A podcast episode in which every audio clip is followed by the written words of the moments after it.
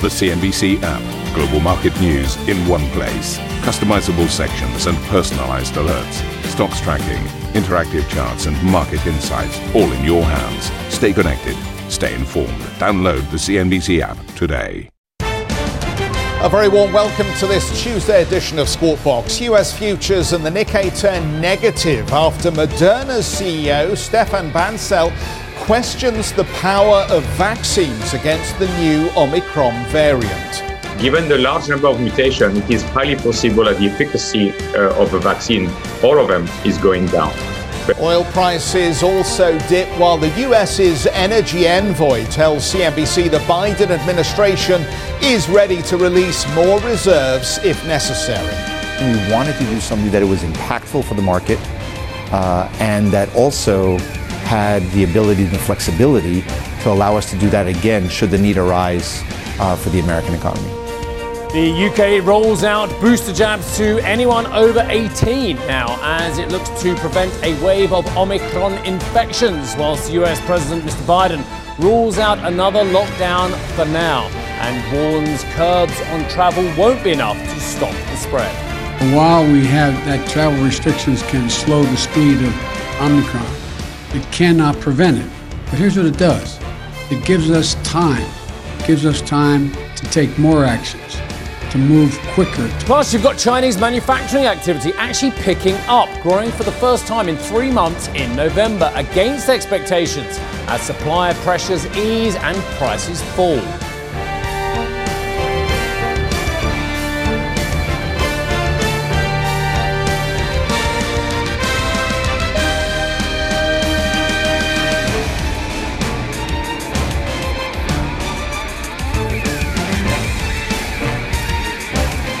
Oh, so very warm welcome, man. Nice to see you. Lovely to see you too. Did you have a nice little mini break? Yes, yeah, it was good. A few days Yeah. off to get some uh, some administrative affairs sorted. You mean get Nothing the car very interesting. serviced? well, you can't go anywhere, can you? Nobody wants to take chances with this uh, new variant. Uh, variant. Well, I think you no. I think getting on with your life, Hmm. and obviously we have new mask rules in the UK as of I think Yes, it was 4 a.m. this morning. I think. Yes, we do. I brought mine with me. I have mine with me too. yes, on, Ready to just, just for management. Yep, Yeah, we're there. yeah. Yep, good. Good. Right, but um, but yeah, I think cautiously getting on with. it. I, I have no intention, for instance, like some people, of putting the kids out of school. I have no until they're out of school because the teachers are dropping like flies, the kids are dropping like flies. I have no intention of not going out and in person seeing people. Have you? But I think cautiously getting on with life. Pascal Soriot said to me, the best thing you can do Yeah. if you're out and about is stick your mask on. If Pascal Soriot says that to me, then then that's good enough for me. Well, So- absolutely. The boss of AstraZeneca should be listened to. should be when indeed. But let's- unfortunately, markets are incredibly Well, concerned. nervous and understandably nervous, I think. US futures then appear to have turned negative in the past hour after Moderna's CEO, Stephane Bancel, raised concerns about the efficacy of vaccines against the new Omicron COVID variant. Speaking to CNBC, he said it would take time to be certain. What is the impact of this new variant on the vaccine efficacy? And we should know that in around two weeks. Given the large number of mutations, it is highly possible that the efficacy uh, of the vaccine, all of them, is going down. But we need to wait for the data to know if this is true and how much is it going down. Right, let's take a look at some of these markets. Um, I was looking in depth at the recovery yesterday from the drubbing that we saw at the tail end of last week. And, and I don't know what you think, actually, the viewer, because I don't have a, a, a, strong uh, answer. But I, I didn't think it was that powerful. I have to say, I've seen some stunning, stunning rallies on the back of down ticks, as you all have. And we've talked about this a lot, haven't we, all of us, over the last year, that every time there's been a meaningful sell off, it has been a wonderful opportunity to top up your holdings, to reload, uh, and to enjoy yet more market record highs. And we've had 70 plus intraday highs record levels on, on the S&P so far this year. But yesterday, it didn't seem that powerful. Now, there may be a whole host of reasons why that is. People might still be away from the desk. They may just be waiting for a little bit more news, i.e., wait until we know more about what's going on with Omicron as well. And we're, we're learning all the time, of course, all of us. I, I saw some very patronising email from one of the chief economists at one of the uh, banks yesterday saying, oh, we're all getting the amateur epidemiologists back again now. Well, of course, we're all amateur, epi- epi- can't even say the word, epidemiologists. We're all trying to learn and make decisions in our lives, as we just mentioned, in our investment decisions as well, uh, and what to do professionally. So I think, yes, there's nothing wrong with being an amateur epidemiologist as long as you actually know the extent of your information and your actual knowledge and then relying on the experts. I thought it was rather patronising of that person to yes. say this about everyone. But my point being is, I didn't feel the rally felt that strong yesterday across the board on, on various asset classes. So I'll just go through these because I know Geoff's going to talk about this as well. But the Nikkei's back down again today, 462 points, which is roughly the kind of rally we saw in the last 24 hours. The Hang Seng is getting a big drubbing, 607 points lower. Shanghai Composite has been lacking in volatility last couple of days. I'm sure you noticed, but it was barely moved yesterday, barely moved today, uh, and the ASX as well, up two tenths of 1%. Quick look at the treasuries. So the yield started off last week at 160 odd, then we went down to 148, and then we got up to 150. We are now trading on the 10 year paper at 146. So once again, a bit of concern coming in. But just, Geoff, just very briefly, yeah. um, you've been watching this from afar, from, yes. from underneath perhaps your, your, your, your vehicles doing servicing yes. as well. But what are your thoughts? Well, no, I, I absolutely agree with you. We're back in the science, uh, and we're obviously now waiting to get good guidance then as to how effective or otherwise our existing range of vaccines and treatments is. The, the questions for me are um, are households um, still flush with money? Can they go out and spend if they want to spend on services and products? Yes, seems to be the answer at the moment. But obviously, if lifestyles are curtailed, that will have some impact on how you can go and enjoy that cash. Um, are earnings estimates um, still in good shape? and that's another question that's tied into the first question. Um, earnings estimates at this point still look pretty respectable they going do. forward. The question then is um, will we see lockdowns imposed that will have some material impact on how demand is satisfied? At this stage, we don't know the answer to that. And there are some positive stories out there. Uh, I was looking at what the Walmart CEO had to say about supply chain challenges easing. Again, that, that's a positive, and the fact that China's sort of edged back into positive territory on the PMIs overnight well, at least on the manufacturing side, is encouraging as well. So at the moment, I agree with you. There is no reason for you to go panicking, arm waving, running for the hills at this point. Every time you've bought on the dip, as you've made clear, you've, you've benefited from the uptick that's subsequently come on any sell off. Why should it be any different this time round, barring the fact that we are already at quite high levels Valuation for levels. markets? Yep. Yeah. And we're going to talk a bit more about that when we go through the monthly walls.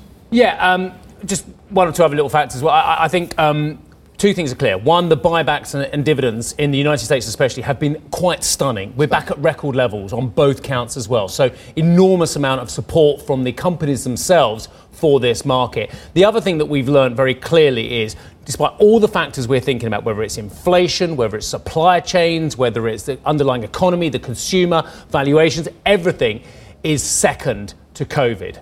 Just reminding ourselves that the COVID news, as we've seen in the last 72 hours or so, mm. the COVID news dominates everything. If we if we have a real retrenchment on that front as well, that can dominate. That can wipe out very quickly all the other factors as important as well. And uh, we saw the power of that in spring last year. And I think we had a taster of it, not the full force, but a taster of it at the tail end of last week.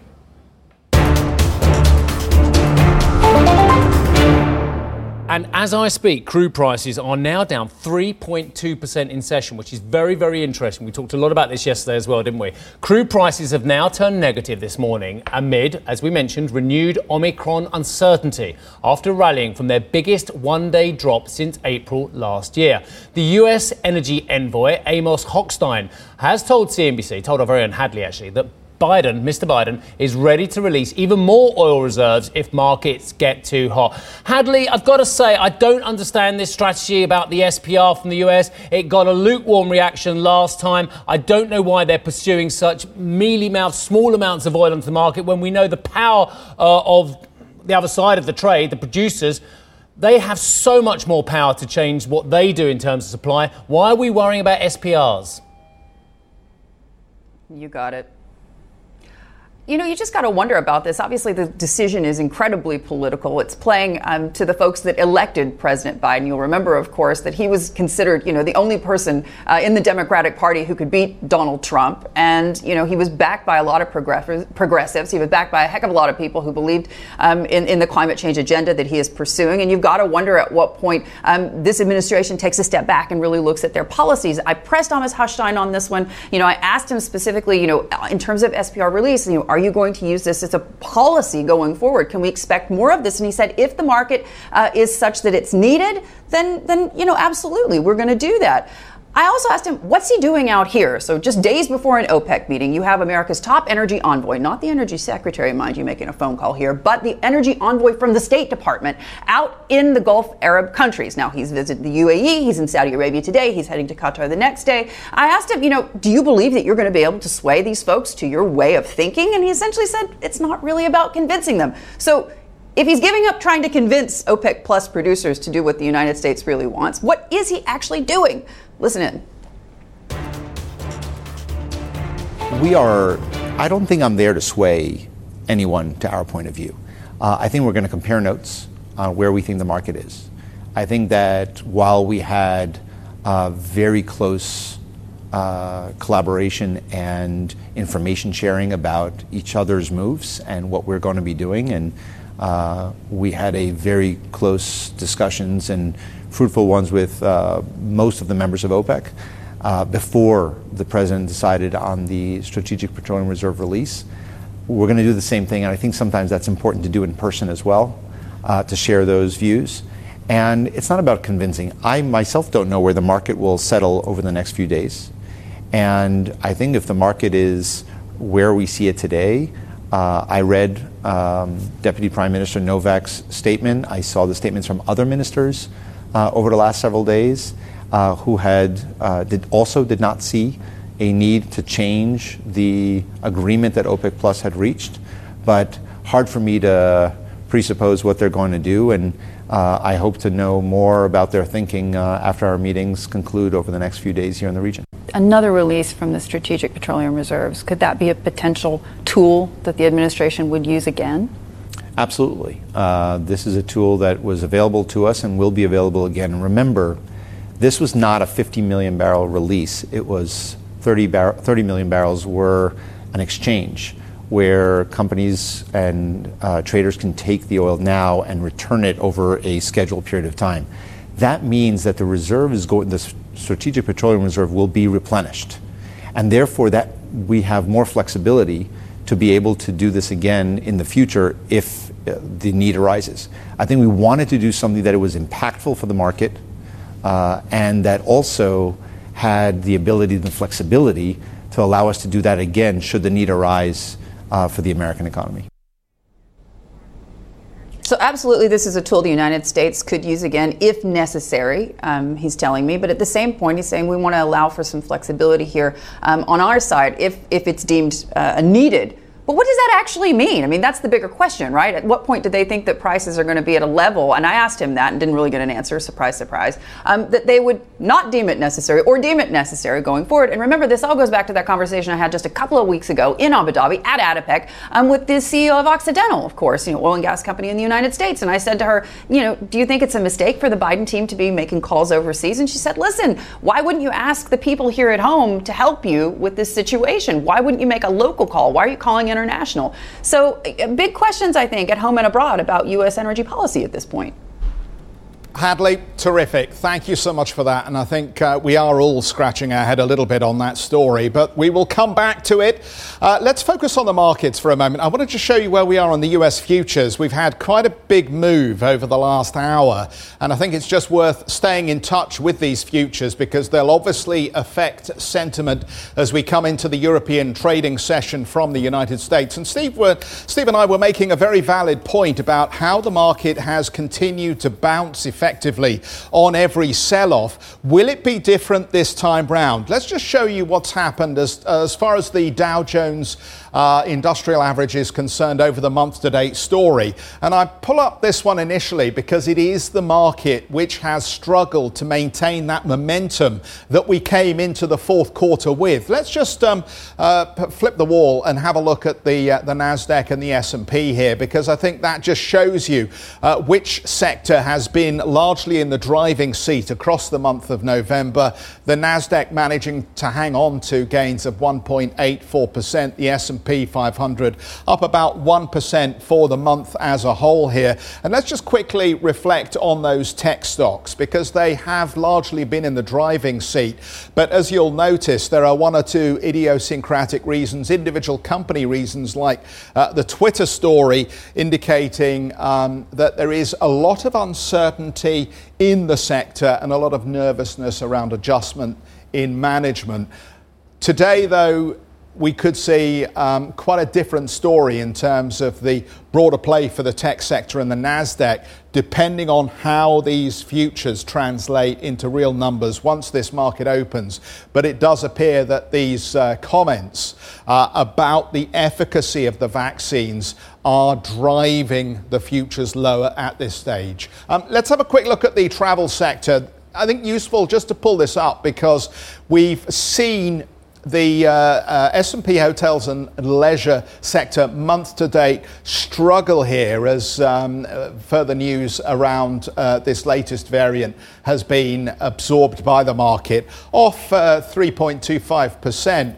Uh, uh, the question you have to ask yourself obviously with this sector is how confident are you that governments are not going to impose swinging lockdowns at some stage here which takes us back to something that looks like lockdown light from the first and second wave. Yeah, swinging lockdowns from governments on one side, mm. tighter money from central banks on the other side. And that seems to be the game that the market's playing a little bit. Are we going into a very tough economic period because of COVID? Or actually, are we still maintaining the trajectory out of it? And of course, the inflationary impulses on the back of that, that means that the Federal Reserve and others have to move more quickly. And that is why the dollar has been a bit of a ping pong match uh, amidst this as well. So look at the dollar index. Month to date, it's had a really good run as well. But you'll notice, and if I could just ask the director just to pan to the right hand side a little bit more as well. So look, we've had this rally up. Oh, yeah, we've seen the drumbeat, we've seen the, the PCE deflator, we've seen the CPI figures, the PPI figures, the JOLTS numbers, everything, average earnings pointing to something that looks inflationary as well. So much so that, of course, we've got the president who's releasing drip feeding a little bit more uh, oil into the market to try and get the price down. Well, he got lucky on the price of oil, didn't he? Unlucky, lucky. I mean, I say lucky because it's gone down aggressively, but it was nothing to do with the SPR, was it? Let's all be honest about it. It was everything to do with COVID. But look, then we saw this di- downtick in the last couple of days. That's the point I want to show you. The downtick in the last couple of days on the dollar index, as indeed that drumbeat for higher rates has just lessened a little bit. And we talk about some of the supply chains from Walmart, uh, from the Chinese and the manufacturing data as well, plus an oil price which is around about 10 bucks lower, give or take the change, maybe a bit more than that, than we were a week or so ago at about the same time that the SPR announcement came. So, so on the inflationary front, the central banks and the president getting a little bit lucky, so to speak, as well. That will abate somewhat when you see such large declines in the oil price. But there are analysts out there, and I think it was JP Morgan in the last couple of days who were saying, and plus Morgan Stanley, Martijn Rats, the piece yesterday, mm-hmm. that they think that the pressures are still building for a higher oil price as well. There's a lot going on. I suppose the X factor, as, as you've mentioned, is ultimately how central banks react to Omicron. Because the, um, uh, the, the narrative from Jay Powell yesterday seemed to be yes, we take on board that some of these inflationary pressures could actually be around a lot longer than we previously forecast, which would suggest that there is going to be continual tapering and ultimately the path to higher interest rates continues to progress uh, into 2022. The problem is, um, we, as we said, we're in this fog of war situation again, where there is uncertainty, and the pressure on the central bankers, not just on Jay Powell, but of course here in the UK, and to a certain extent on Christine Lagarde, although her narrative has been different, as we know, will be just wait Why be in a hurry at this stage until we ultimately know the full impact on the global economy of this latest variant?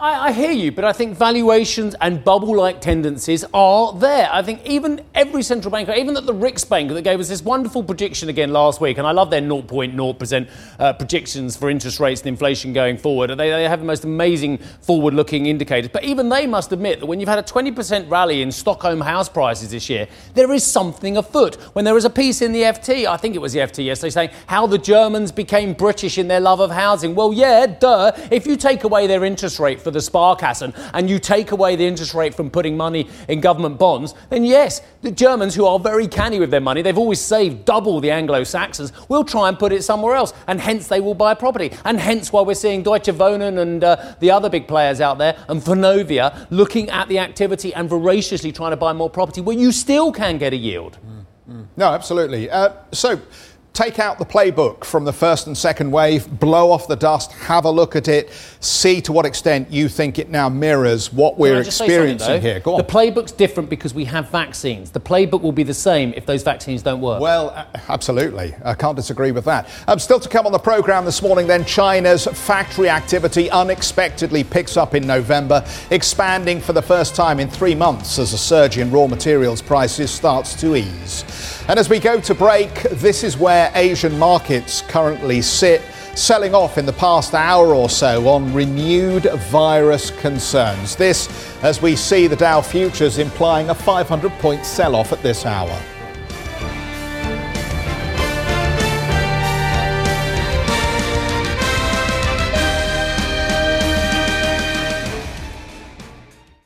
Listen to CNBC's Beyond the Valley, the podcast that explores the biggest tech news from across the globe. Join me, Arjun Kharpal. And me, Tom Chitty, every week as we bring you insights into the top stories, unpack the latest trends, and find out where the industry is headed. Now available on Spotify, Apple Music, and Google Podcasts.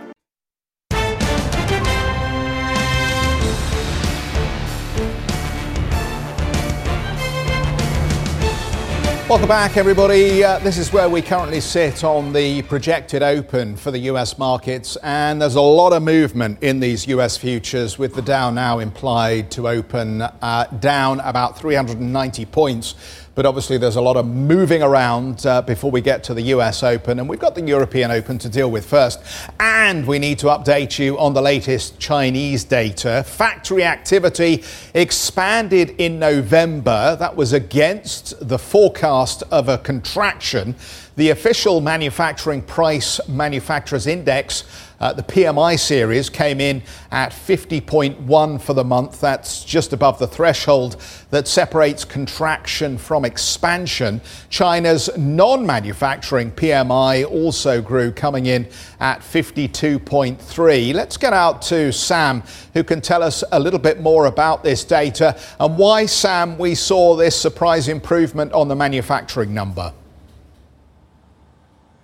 Good morning to you, Geoff. Well, as you say, there certainly points to a degree of stabilisation now, which certainly is an encouraging sign. The reason why we saw this growing for the first time since August was really down uh, to the energy crunch and also those high raw material costs actually easing throughout the month of November, as we do know that China has been ramping up production of coal to try to address the power shortage and to try to cool those prices. So that seems to be paying off in terms of the upstream price pressure for these manufacturers. We do know that authorities have said that these falling falling energy prices have actually uh, led to a drop in other prices of materials like steel and aluminium. At the same time, uh, we know that some of this power rationing actually wrapped up at the start of November. So that all brought some relief, certainly for these manufacturers. If we look under the hood in terms of really what drove that headline number uh, up, it did seem to be more on the supply side than the demand side because we saw that production leaped out of contraction, as I say, because of those reasons I just mentioned those input costs actually dropped significantly, pointing to these easing inflationary pressures,